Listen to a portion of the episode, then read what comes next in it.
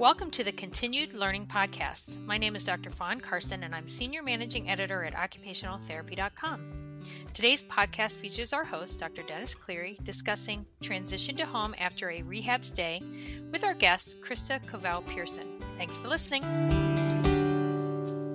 Thanks, everyone, for being here. My name is Dennis Cleary, and I'm joined today by Krista Covell Pierson, and she's going to talk to us again about um, transitioning home after a rehabilitation stay. So, thanks so much for joining us, Krista. Could you tell us a little bit about your background and your interest in this topic of having a positive discharge home? Sure. So, I am an occupational therapist and have been an OT for about 22 years. I started out in skilled nursing facilities, home care, hospitals, really traditional settings. And when I was first starting out in occupational therapy, I felt like when I was discharging my patients home, they would go home with home care and every need would be taken care of. And then once I got a little bit more experience under my belt, I realized that's not always the case, that there's a lot of things that patients still need help with and a lot of details that get missed sometimes in mm-hmm. a good discharge. So I started working with a neuropsychologist actually that really valued occupational therapy in the home. And that sort of grew into a private practice um, that I did on the side many times, but it really helped with good discharge planning to home because I ended up following a lot of my patients home. And then I mm-hmm. really was able to see what we can do better on the inpatient side and when we come in on the home care side to make that a better transition for the patient. So overall, it just is a much better quality of an experience for a patient. Great. And so you have your own company now. We'll talk talk about that a little bit later in the podcast. Um, and I, I, have a good friend of mine. I, so male OTs were a funny lot. Um, we sent we tend to to move everywhere together. So he's one of my OT classmates, uh, and we talk most days of the week actually. And so he's doing home health now, and occasionally he'll be between visits and he'll he'll just give me a call and uh, not disclosing any HIPAA information, but certainly these interesting situations that sometimes uh, he finds himself in in the in the home. So, can you talk a little bit about like, do you think that occupational therapy practitioners might have some misunderstanding, especially those that are that are more um, you know sniff or, or rehab based uh, about the reality that many of our patients go home to? Yeah, I don't know if it's so much that OTs have like a misperception. I think there's just so much that happens when a patient goes home, and some of those things we can't anticipate, but I think we can open up our you know landscape a little bit if you will when we're looking at discharge and what does that really look like we don't want to just look at showering dressing hygiene and grooming you know those types of things but really long term what is going to be going on for this patient because most people are pretty motivated to do beyond that so we need to be mm-hmm. planning for that even if they're not ready there's just a lot of details and conversations and iadl areas to address um, with patients that i think we miss and some of that has to do with time too we only mm-hmm. sure. get so much time with our patients and so sure we would love to cover all these things but we feel really strapped for time a lot of the time yeah, absolutely. So um, you did start your own company, so that's pretty exciting. Can you talk a little bit about um, how what you're doing is maybe different than a traditional home health company might be? Yeah, um, we do what we call mobile outpatient services or community based treatments. It's a little bit more commonplace, but it's certainly not mainstream yet. Um, it was very very new when I was doing it. I only knew a small handful of therapists, and now I know a lot more. But really, what it is, is especially as OTs, you know, we value the environment that patients are moving around in so much and it influences our treatments so very much that it's important that we're there in people's homes and at their jobs and on the city bus and we can actually problem solve and do really context based treatment you know that is very impactful for the patient so that's what we do that's a little bit different. So we do physical occupational speech therapy. We also have fitness trainers. Um, for anybody that's ever worked in skilled nursing and worked with like restorative nursing, um, that, that's why we brought in the fitness training piece to try to help support patients after they come off of therapy services. And we're a little bit more a la carte for patients. They can pick and choose what services they want. We're not in there, you know, as a group like a home care stay, that kind of thing.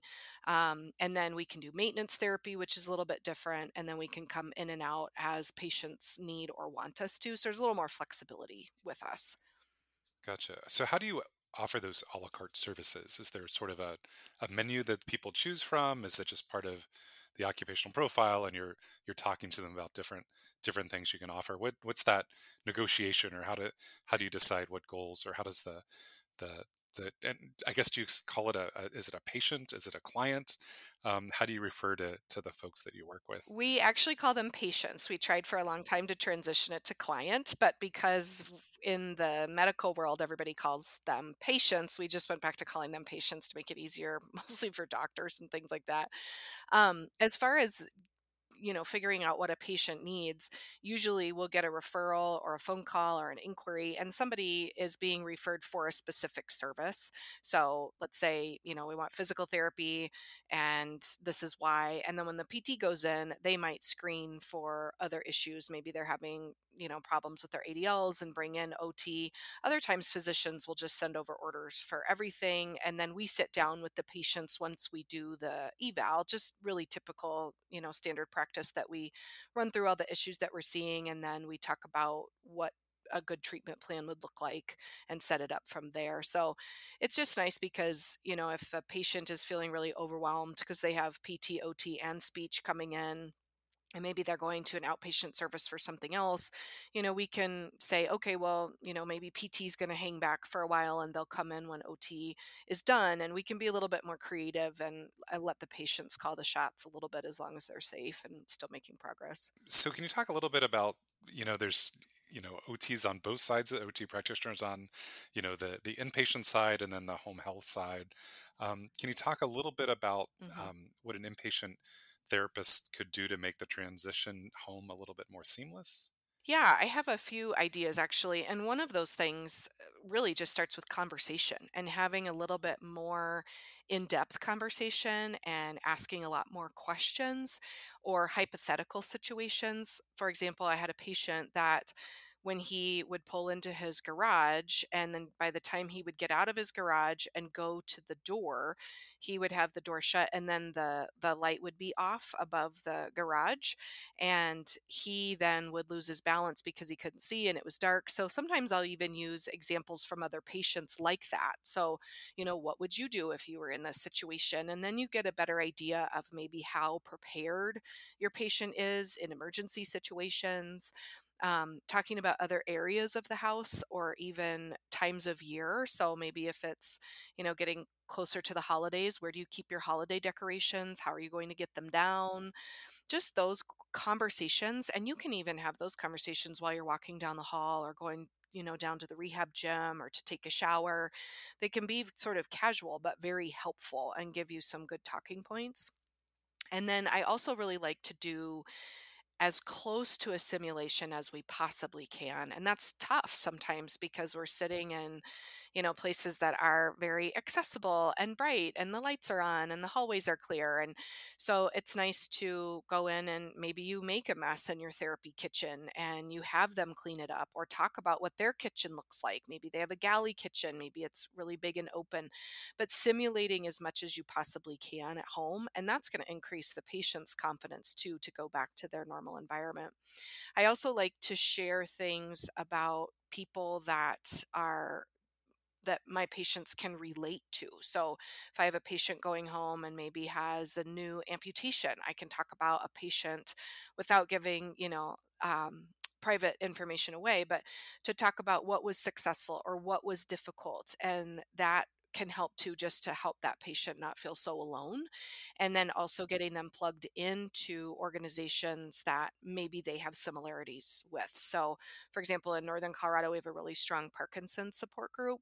So if i'm on the inpatient side make that com- make that call when you're there or pop open the website on your device with your patient while they're taking a rest break so they feel a little bit more comfortable just to start linking them back to the outside world because when they're in an inpatient setting it's really tough and then that leads to you know knowing your community resources giving you know names phone numbers helping them make those calls and then um, also just doing things that are as close to real life as possible if they take their showers in the evening. That might be hard because you don't work in the evening, but maybe make that your last visit of the day and see how tired they are when I worked in skilled nursing, we used to do a lot of meal prep for safety training and you know everything that we do. We would also do frozen meals and we would make a meal. They would get to invite a couple other residents in that they wanted to eat with or their family and then we also had them make a double batch so that they could freeze it and take it home with them so they have a meal there when they get home, you know. So it's just really being practical and thinking long term. Um, and it, it makes it more fun and then it, it gets that patient to really start thinking a little bit more analytically about going home and i always tell my patients that threshold is not magic you know you're not going to be all better when you go over that threshold so we need to be prepared and just really having those conversations is helpful and then i feel like your patients trust you more too when you're being as realistic as possible about Finally, earning CEUs is as easy and stress free as listening to your favorite podcast. Just head over to occupationaltherapy.com and sign up to start earning the CEUs you need online.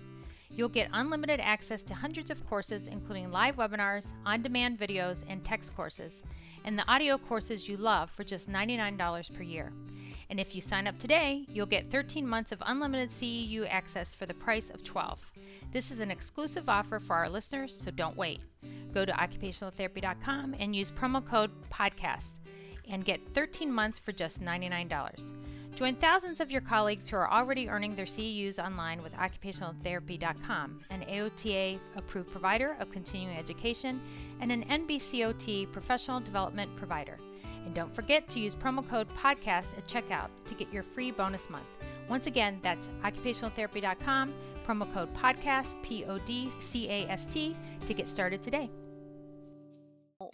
Yeah, and I, I know there's uh, an, an, inpatient hospital that I'm uh, pretty familiar with that actually moved um, some of their, you know, that it seems like it used to be the last night before they would go home was the the night they went to the apartment and then you know had everything. But but when they found that there were there were issues on that last night, um, so they started to move it, you know, so that it was earlier in the stay, so that um, it just as you said, real life, you know, as, you know, the closer we can get to being authentic with the, the interventions that we're providing, I think the most more successful the therapy can be, and also the you know the um, I think you get a little bit better buy-in from from the patients you're working with because they they can't just say, well, I'll do different at home because you know if they've had a really uh, do some of those things that they're going to be doing at home, it helps them take that um, a little bit not more seriously, but I, I think they they they and then their their support uh, folks can see that as as really being a little bit more imperative.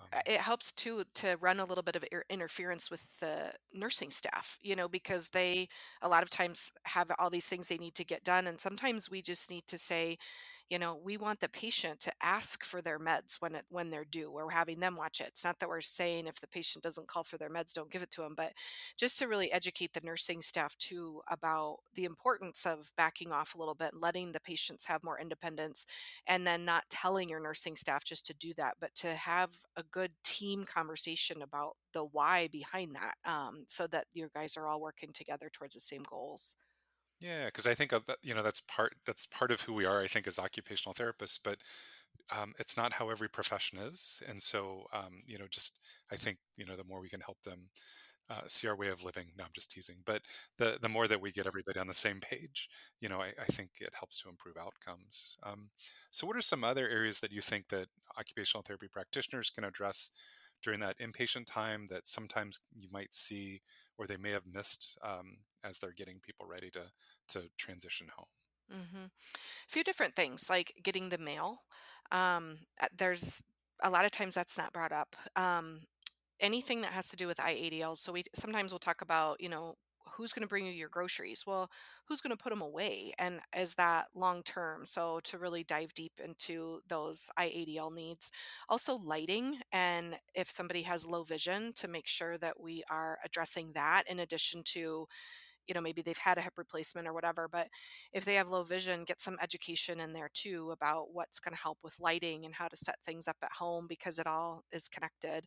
And then also emergency planning is a big one So, not just, you know, do you have a life alert, but who's attached to the other side? And does somebody, if it's a family member, do they realize they're basically on call all the time? So, what happens if their son is like, yeah, I'm the emergency contact, but he, let's say he travels a lot.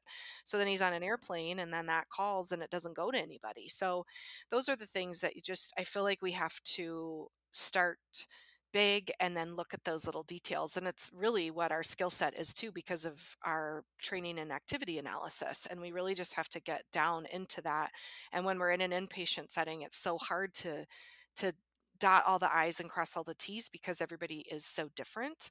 Um, and I think that running through a daily routine and really hour by hour, what are you doing and where are you doing it? Can be helpful on the inpatient side to talk about and you know to pull some of those things together and even incorporate those things into your goals. So if they need to get the mail simulate that and you know are they going to have a walker where their keys are and they're fumbling with their keys in the mailbox you know or they have to walk down the long driveway to open it up. I mean there's a lot of different things that contribute to things that we just don't talk about on the inpatient side.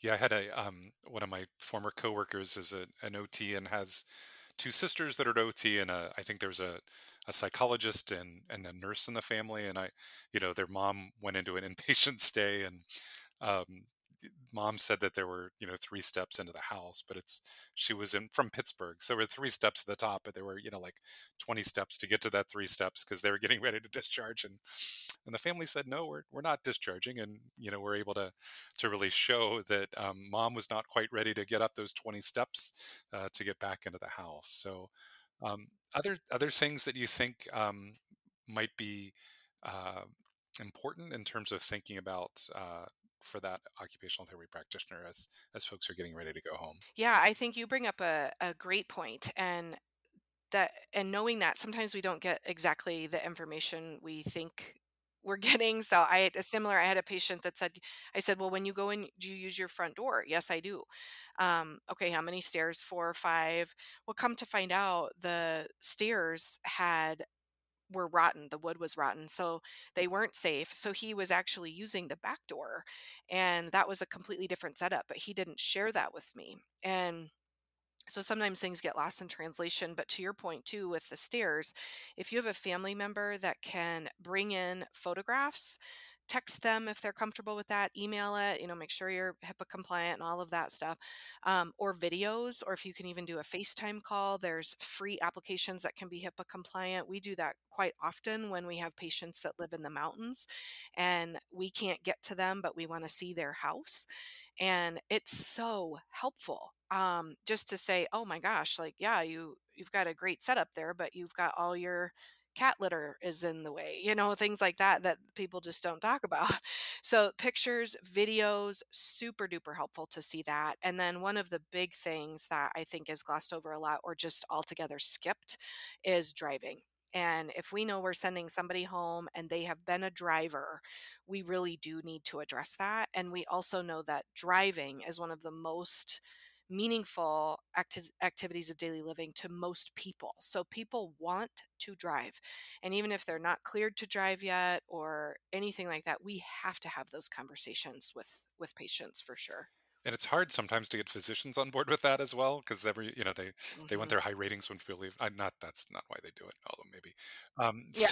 so, so that you know they um, so it, it can be really difficult. I know actually one of the the first patients that I dealt with um, or that I was treating after I graduated had some driving issues that that I had to deal with, and was it was sort of uh, the rehab manager uh, really saw it as my way of learning to be a therapist you know that how do you negotiate this with with this individual and with the family and with the department of transportation and all those sorts of fun things so um, that was something I, I was perhaps not well re- well prepared for when I was in school, but um, you know, it's it's an important part of of what we're doing. And I, I you know, obviously it's it's a huge loss uh, when people stop driving. I know my my dad when uh, we ended up he went through a a driver rehab program and they were the ones that made the decision that he shouldn't be driving and you know even to the uh, you know the last couple weeks he was alive, he still said, you know, my mom should not be driving. That there's no way that anyone could have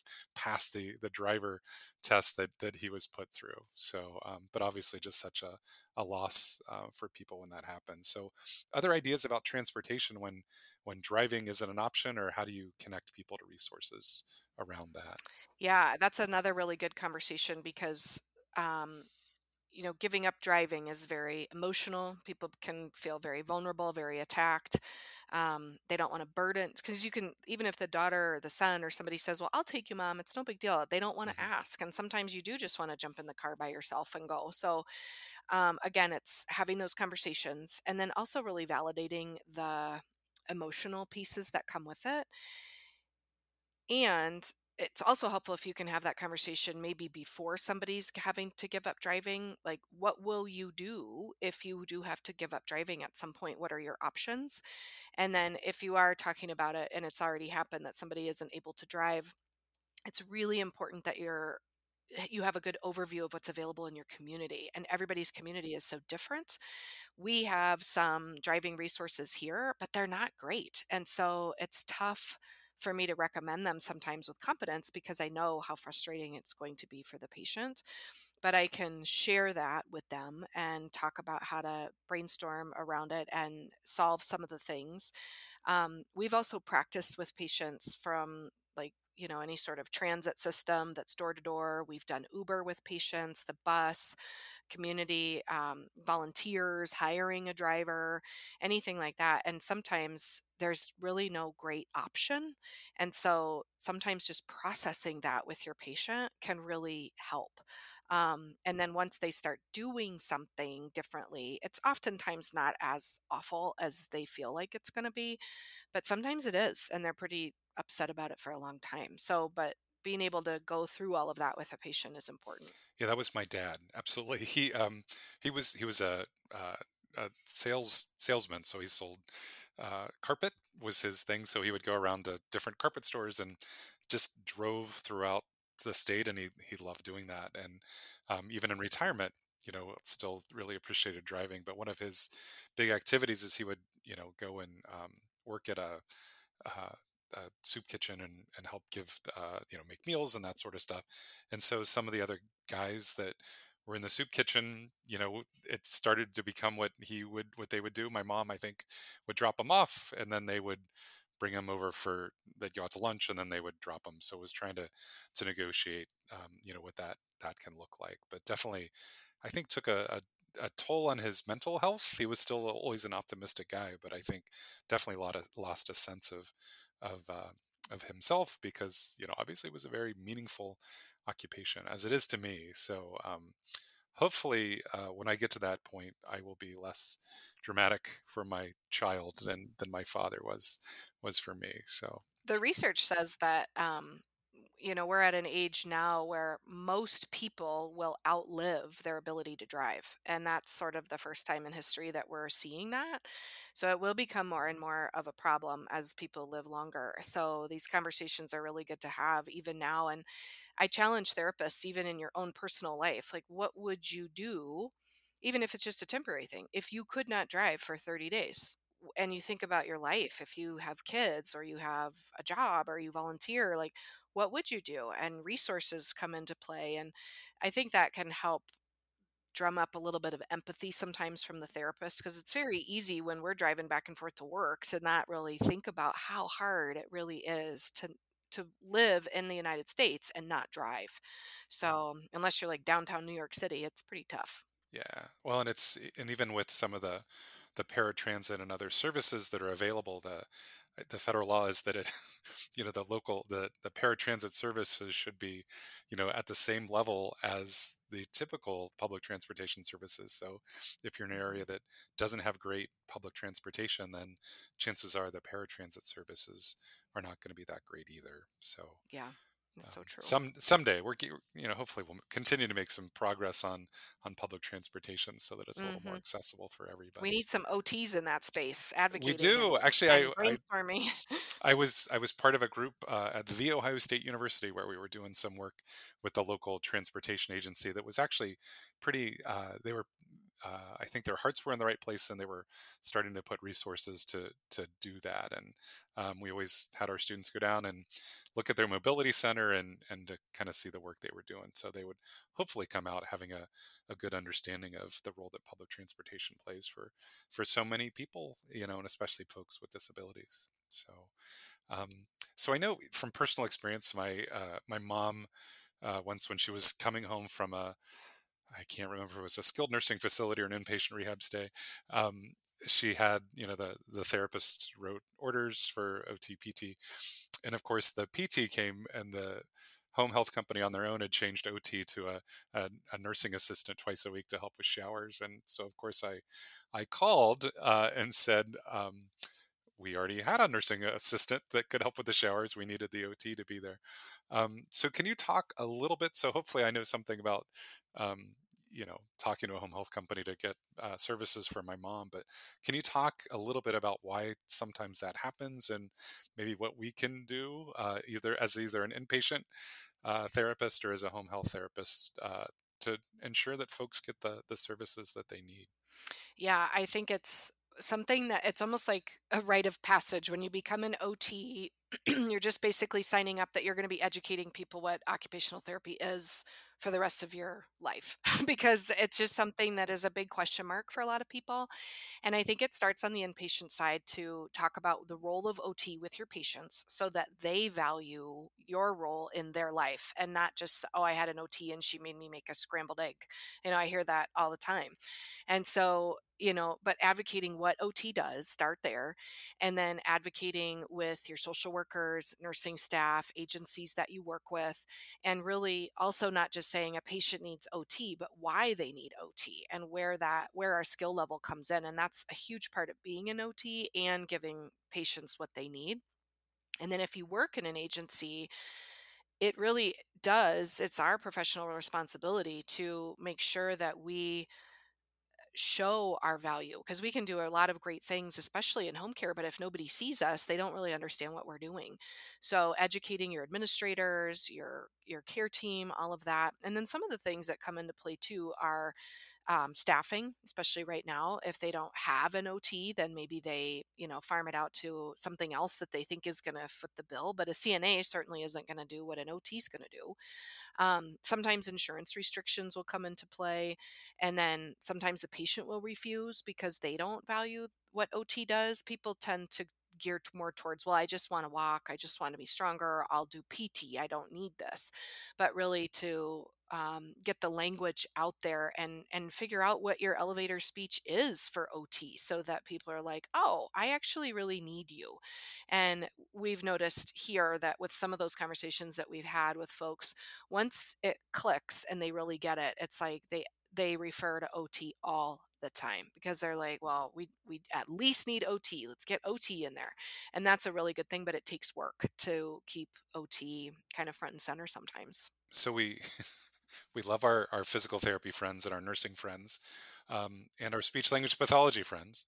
Um, but sometimes uh, they can become gatekeepers. So, is there language that you might use or you uh, you do use to help ensure that there isn't a gate, or if it if there is a gate, that the gate is typically swung open so that the the patient has access to occupational therapy services? Yeah, and I think with anything, it really is about the relationship that you have with those individuals and to nurture that relationship, get to know them, let them get to know you. That's really important.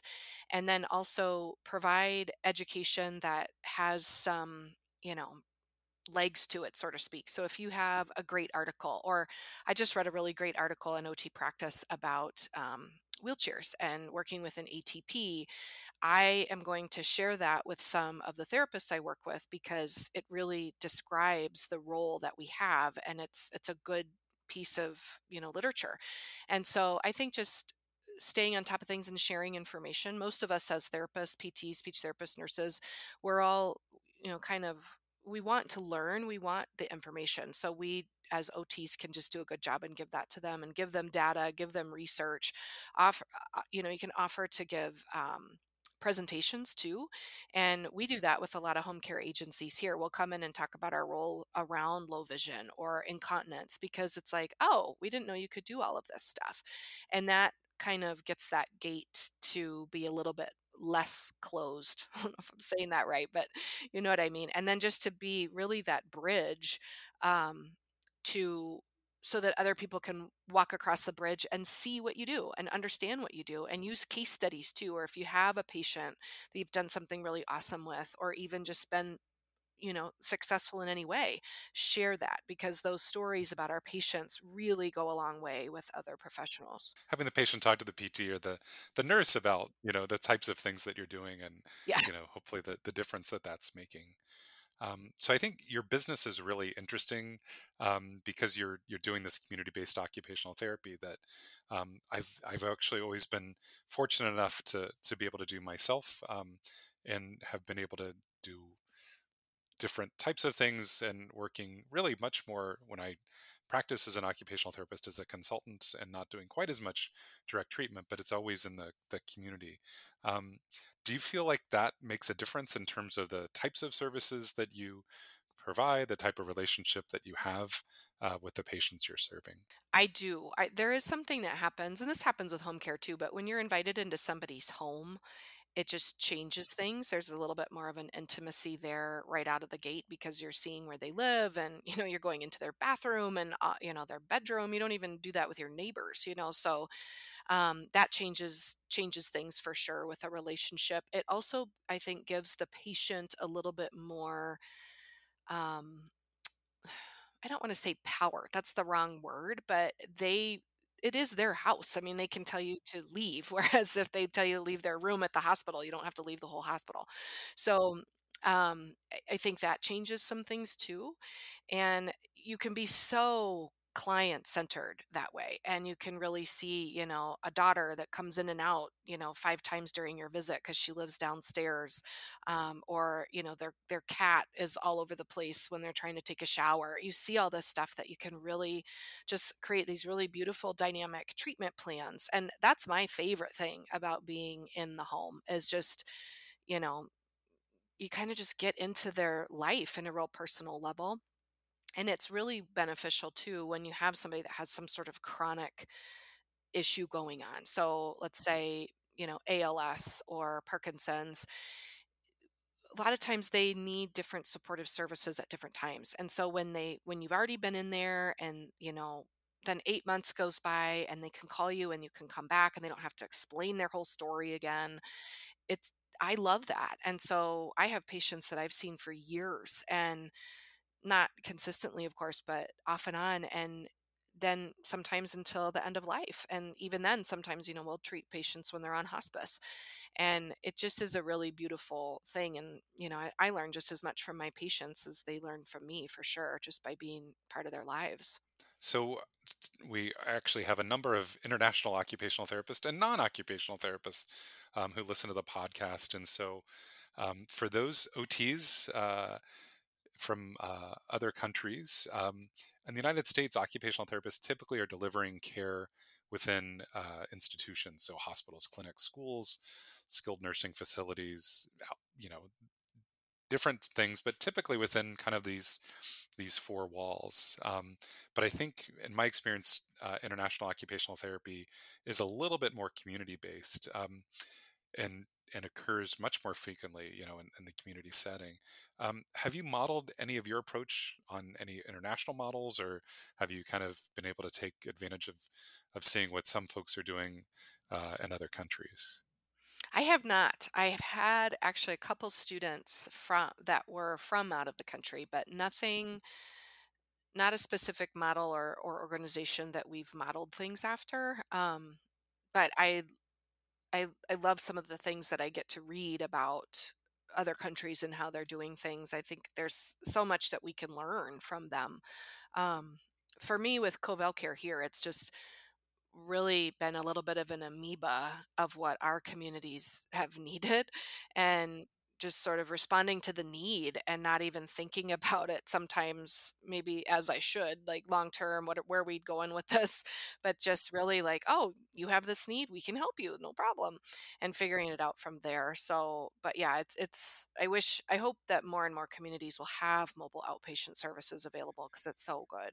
Yeah, I was thinking, especially um, in the United Kingdom and in Canada, uh, Ireland as well, they have, uh, you know, occupational therapists that for falls, you know, um, will ride along on the ambulance. And so, you know, sometimes they'll make a decision not to, you know, if nothing's broken and, uh, you know, that instead of transporting them to the to the emergency department, they, I don't know how the occupational therapist gets home or if they have a, a separate car or how that works, but the the OT sort of dropped off and does you know a, a, home evaluation right there and and can make some recommendations in terms of um, you know you just figure how how expensive every trip to the emergency department is for our, our healthcare system.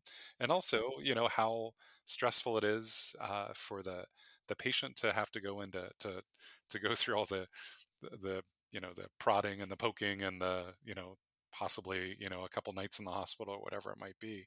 So i think we do there's a lot of really cool models that are out there that um, you know are starting to you know there's i know in, in some hospitals the the occupational therapist or physical therapist is you know in the emergency department. So um, but for some other places they've they've kind of taken it one more step which is is kind of exciting. So that could maybe be your next amoeba amoeba move.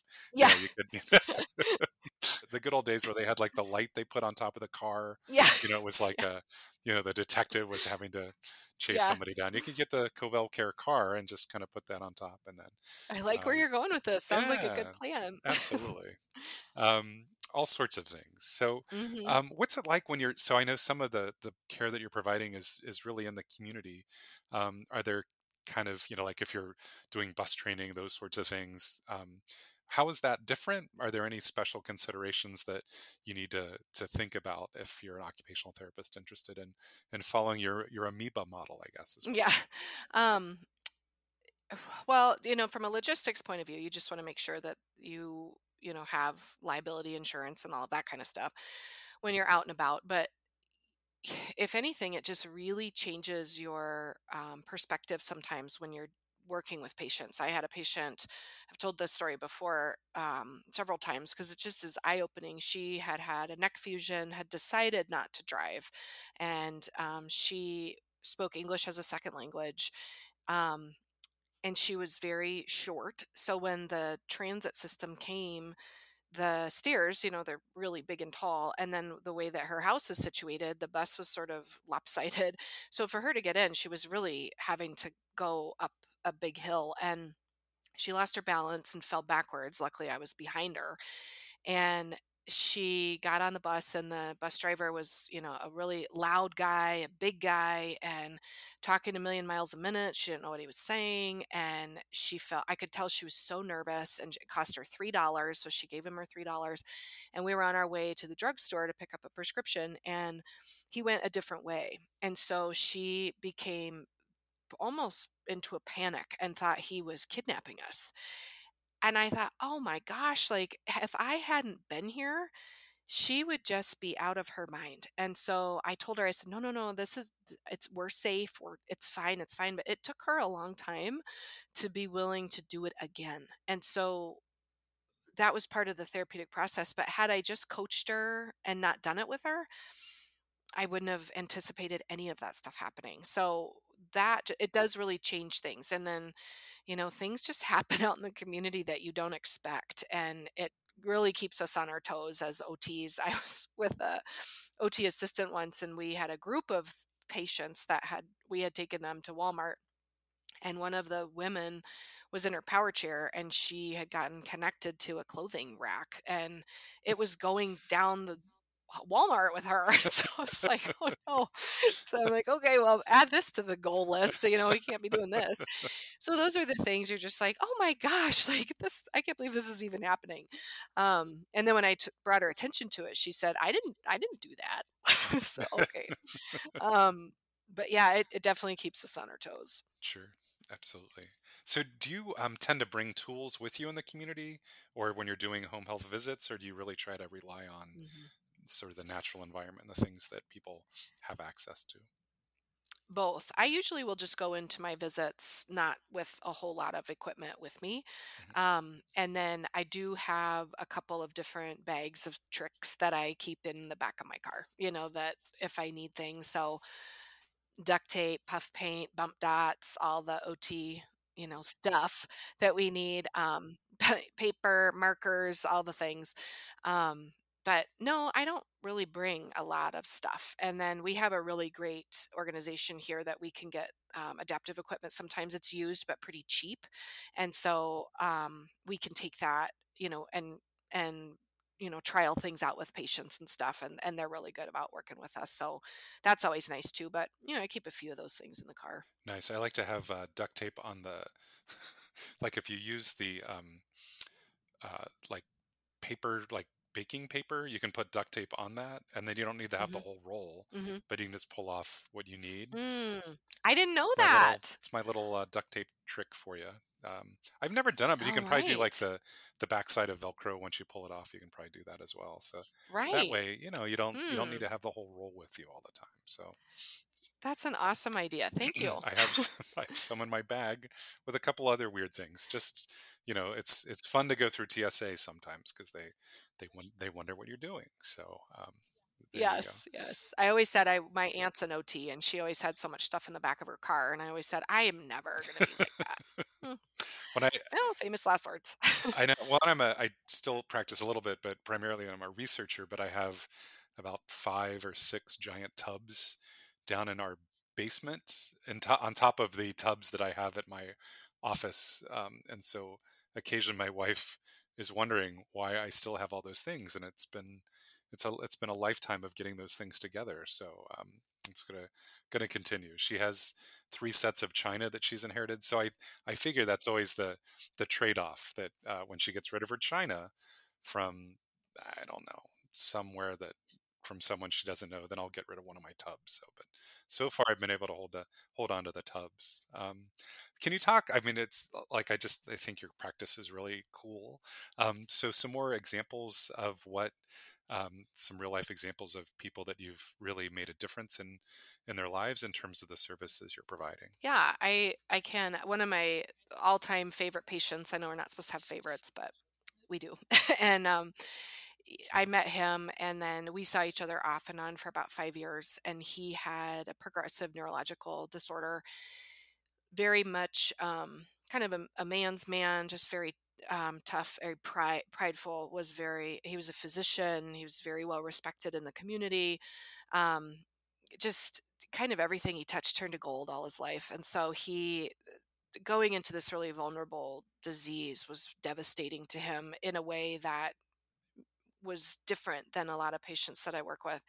And he and I ended up working together. And then he lost a son um, very tragically, and he was very stoic. But um, eventually, you know, I took him off of billing insurance and all of that stuff. And his wife asked if I would just come sometimes and visit him. And I did. I would bring my dog and sit with him. And he finally one day just had kind of a release about his son and cried and sobbed and you know and and it if i hadn't had that relationship with him i don't know who he would have ever talked to you know or gotten to know and stuff and so it went way beyond ot for us became much more of just you know kind of that servant position of just wanting to serve and be there for him and then off and on you know we eventually remodeled his bathroom we eventually did a lift system um, he used to like to go in his backyard and he had a golf cart. So I figured out before he got too bad, I, I figured out how we could get him into the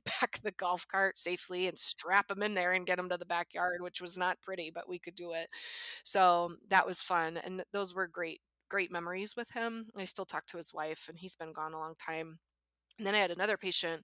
Um, she had ALS and it was pretty quick in its progression, but her life dream was to go to Alaska on a cruise.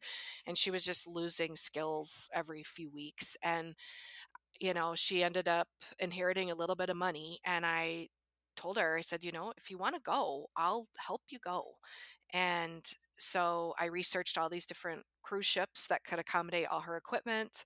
She hired two caregivers to go with her and her oxygen. That was something I didn't realize. Certain airlines won't let you bring different types of oxygen tanks, and the batteries on your power chair have to be a certain type. I didn't know any of that. So, you know, we figured all of that out, and she got home and she got to go. And she actually broke her ankle on the ship during a transfer um, the caregivers were transferring her, and the ship listed one direction. She went the other direction. And so they took her to the little doctor on the ship. And then they said, Well, you have to get off at the next port and go to the hospital. And she said, I don't walk and I have ALS. I'm not going anywhere. So she stayed on the ship with her broken ankle and, you know, had it kind of bandaged up or whatever. But um, just to be able to help somebody get out there in the world it means a lot and you know you never forget those patients either even after they've passed um, and then i just saw a patient recently via telehealth because she lives about two and a half hours away out of our geographical location.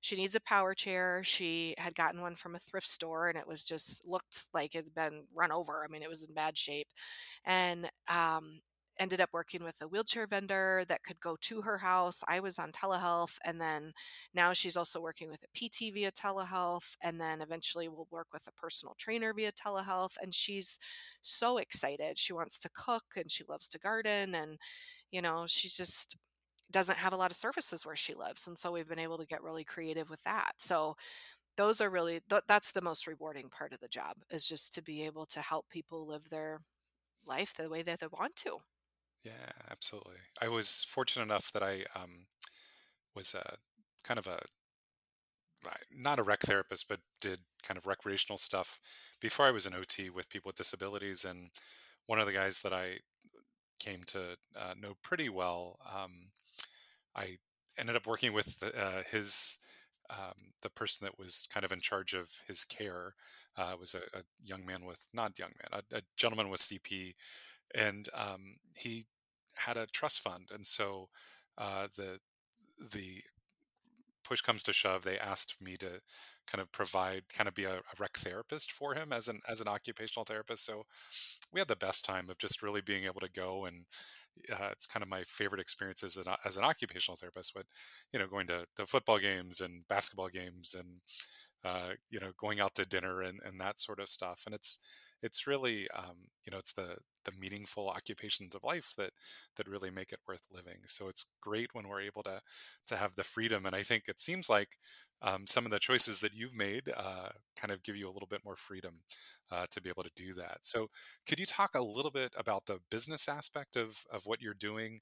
Um, and i know historically occupational therapists have been uh, a little bit reluctant, I think, to to bet on themselves and to start their own businesses. But it seems like um, it's changing a little bit, and there are more OTs that are kind of um, really doing that. So, do you have any tips on you know someone that might be uh, looking to do Covell care uh, outside of Colorado? Uh, I'm sure that would be something different. But um, any tips on someone that's interested in starting their own business and kind of modeling what they're doing after what you're doing? yes and um, I always start with personal development, you know, wherever you're at, and Mm, figuring out a little bit more about yourself. That's always a good thing because we can be our worst enemy. We can get in our own way. And, you know, sometimes our thoughts are what keep us from doing certain things and just sort of how to manage those thoughts or insecurities that you might have or reasons why we don't step out as OTs. It's interesting because even in, you know, the university setting, so many different practitioners from like chiropractors, physical therapists, there's sort of an expectation that there'll be a small percentage or a percentage of them that will go out on their own. And it's not really expected of the OTs, um, which is sort of interesting. And so we come out of the gate not thinking that those are options for us. And then, but as we go through things, we're thinking, oh, I, I would like to do this. And there's nothing out there that looks like that. So then we shy away thinking we can't. And I think just getting comfortable with following the breadcrumbs of one if you have a curiosity or you want to know more, you know, call someone like me or find someone in your community or even if they are a PT or somebody else, you know, that you can talk to about what it looks like for business. Um, most communities have a small business development center, which is government funded. And I learned so much from them. And the courses are affordable, sometimes free. You can get a business coach and really helpful because sometimes it's just language too that we don't we don't know profit and loss. We don't know this and that, you know, and just learning those things, learning, learning, learning. So those are a few things. And then also just being open minded that if you have um, a roadblock that comes up, is it really a roadblock or can you move around it, go over it, whatever it is? And as OTs, we're really good problem solvers. So that I think bodes well for being in business because there's always things that come up um, that we have to, you know, get past. So I would recommend that.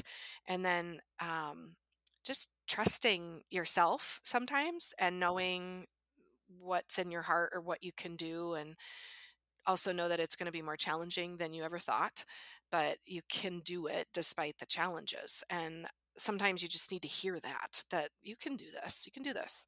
Um, but yeah, I, I encourage OTs all day, every day, if they're interested in starting a business, to please lean into that because we need OTs out there changing the playing field for our patients. Yeah, and it, yeah, obviously there's a lot of Facebook pages and those sorts of things that have um, occupational therapists and others that are looking at kind of alternative ways to practice. I was fortunate enough, or not, or or silly enough, that I actually started my own company about nine months into practice, um, and was Oh, wow. was yeah. So I, I'd recommend that to everyone. Uh, kind of kidding a little bit. I was I was older. I was 27, I believe, so I was, you know, uh, a little more seasoned at that point. Um, but it's fun even when uh, when I talk to former students that are interested. Um, you know, doing taxes for whatever reason seems to be one of the big hangups that people are afraid of having to do their quarterlies and you know doing their own taxes. And you know, I started with a, a CPA to help with that process. Lots and lots of deductions when you when you have your own business is uh, is is nice. Um, but I actually worked with a physician at one point who also was kind of a, a private contractor, and he was like, I, I just use TurboTax. And I was like, really? I didn't think. And, and so I've been doing TurboTax now for the last 10 years or so, and it, it's pretty easy. And the IRS has not um, shut me down yet. So I, I guess that's a, a good thing. Um, so, what are the pros and cons of accepting insurance? There's a lot of pros and there's a lot of cons. um, we'll start with the cons. The cons is that it's um, challenging and it's gotten more challenging in the last several years, mostly thanks to a lot of different types of plans like your Medicare Advantage plans and navigating that. Becoming a Medicare and or Medicaid contractor, depending on what um, state you're in, is not a difficult process. So I always tell therapists if they want to take insurance to start there. And um, the good thing though is that a lot of the patients especially that we see with older adults they um, have insurance and they want to use it and so it opens up the door for lots of patients to come to you and, and receive services. We have a handful of therapists that um, come to us with their private practice and they are cash pay but then they have patients that take insurance and they just need somebody to help them with that and so we process their insurance for them. That's no big deal. I would recommend if you are going to bill insurance, remember that you are a therapist and not a medical biller. And, you know, a lot of therapists will start out and do their own, which is a great way to learn, but it takes so much time and you really do want a biller in my you know opinion that really is a biller so let them be the biller and you can be the therapist and the entrepreneur um, so i would say the big pro is that you will have probably an easier time getting clients. And then the big con is that you're going to have an expense to pay for the biller, but they usually pay for themselves with the collections that you get. Um, and then it just can be complicated and cumbersome sometimes and create a lot of paperwork. So that's none of us really enjoy that. But um, we also see pediatrics, and what we find there is sometimes the um, insurance plans have such high deductibles and and stuff that parents will opt to pay privately instead of go through their insurance. So there's their op- there's those options too. So you just have to figure that out, and then also to remember that if you are seeing a patient that is um, has Medicare as an occupational therapist, we're not allowed to opt out, meaning that they should be getting their services from an OT that's contracted with Medicare. There are ways around that, but you have to do it legally and with the right paperwork and stuff too. So sometimes I think therapists, just out of being naive, think, oh, I'll just do cash pay for all my older adults. Well, really, professionally, we can't. Um, so how do you drum up business? is it is it you know do you, are you cold calling physicians or um, skilled nursing or how do you how do you go about doing that? Um, well, at different phases of the business, it's been different. So in the beginning, it's a lot of just beating the streets and going out there, making calls, going to coffee, joining groups, um, giving presentations, you name it, we did it. Um, getting to know your community and also just finding things out, asking a lot of questions. It's not always about like, hey, we're Covell Care, look at us. It's like, hey, who are you and what do you do? Because I might need you for my patients. Um, and that was a lot and a lot of that. I mean, years of that. Now, um, it's different because we've you know we've been around a while and so people refer to us pretty consistently and it's mostly um, hospitals physicians home care agencies and social workers um, caseworkers from the county um, and then sometimes you know people find us on the internet and send us an email but usually somebody in their medical team. So what are the risks and rewards for doing your own your own thing starting your own business um, how has that gone? Seems like you're pretty happy with what you're doing. I would do it all over again. So um, I love what I do. It's um, a big part of who I am. And, uh, you know, not everybody will feel that way. I feel really lucky to feel that way. Um, the hard part is is that when you're the owner the buck stops with you so you know if something happens you know you're on the line and when we went through the pandemic and everything was shutting down in 2020, that was definitely a really challenging time as a small business owner in healthcare because I didn't have a team of people. I didn't work for a big organization. You know, it was extremely difficult. Um, eh, uh, very anxiety producing, scary, all the things. Um, if Medicare screws up, like one time they classified all of our claims in as we were cardiologists, so they all got denied. So I'm like, well, thanks a lot. So, you know, we had nothing to do with that, but that dried up our cash flow for a while. You know, those things happen. And so it can be very stressful. And then, especially as you've hired employees and other people are depending on you for their livelihood there's a there's pressure there you know so you just you're responsible for things that maybe you're not in a regular setting. And then in a regular setting too you know you don't get to be as creative so that there's a huge pro to have your own business with that. And then also you you know you have a you so, you know it's like they say entrepreneurs will work 80 hours a week so we don't have to work 40 hours a week for somebody else. Um, and it's sort of like that but you do get to pick and choose what you want to do and i and really enjoy that and then i also love working with the therapists because they're all out there you know doing really creative stuff too and i finally i, I get to mentor them and that i love that mm-hmm. so there's lots of pros and cons gotcha and so other than reaching out to you directly um, are there things that people that are interested in in um, starting their own business uh, places that you would recommend they go websites organizations that you think mm-hmm. would be useful for them to to learn about yeah i would definitely go if you're going to do medicare you know definitely go to the cms website start poking around that you know sure. make you want to go to sleep but um, get educated that like i said the small business development center in your community i would check out the better business bureau too or even your local chamber of commerce and just get to know your mm-hmm. community there are um, some business coaches out there, and I would recommend getting some sort of mentorship going. Um, one of the mentors that I had, though, I mean, he was a physician that I worked with here in town. It doesn't have to be another OT in business, it can be somebody else. Mm-hmm. Um, and get on those Facebook groups, start learning what's going on in the industry, and then just start asking a lot of questions. And then networking groups too. If you have any networking groups in your area or virtually, I would get involved with those. And then just mm-hmm. start, you know, even just go to the library and pick up some books, um, start learning some different things. We have to remember that even though a lot of people have a master's or a PhD in occupational therapy, we are not business people. So typically. So we have to educate ourselves. And if you feel like you're, you know, not knowledgeable enough, you can learn. And so that's just what it takes is learning. Um, so those are those are some things I would recommend. And then there's some good webinars out there too um, that you can take. But yeah, I just would start chipping away or having some goals of what you want to get done or what you want to learn. There you go. That was the occupational therapist and you speaking at the end. Get the get the goal directed. Right. Get your goals in there. Make sure they're measurable. That's it. well, Krista, thanks so much. I've really enjoyed our conversation and uh, I appreciate your time today.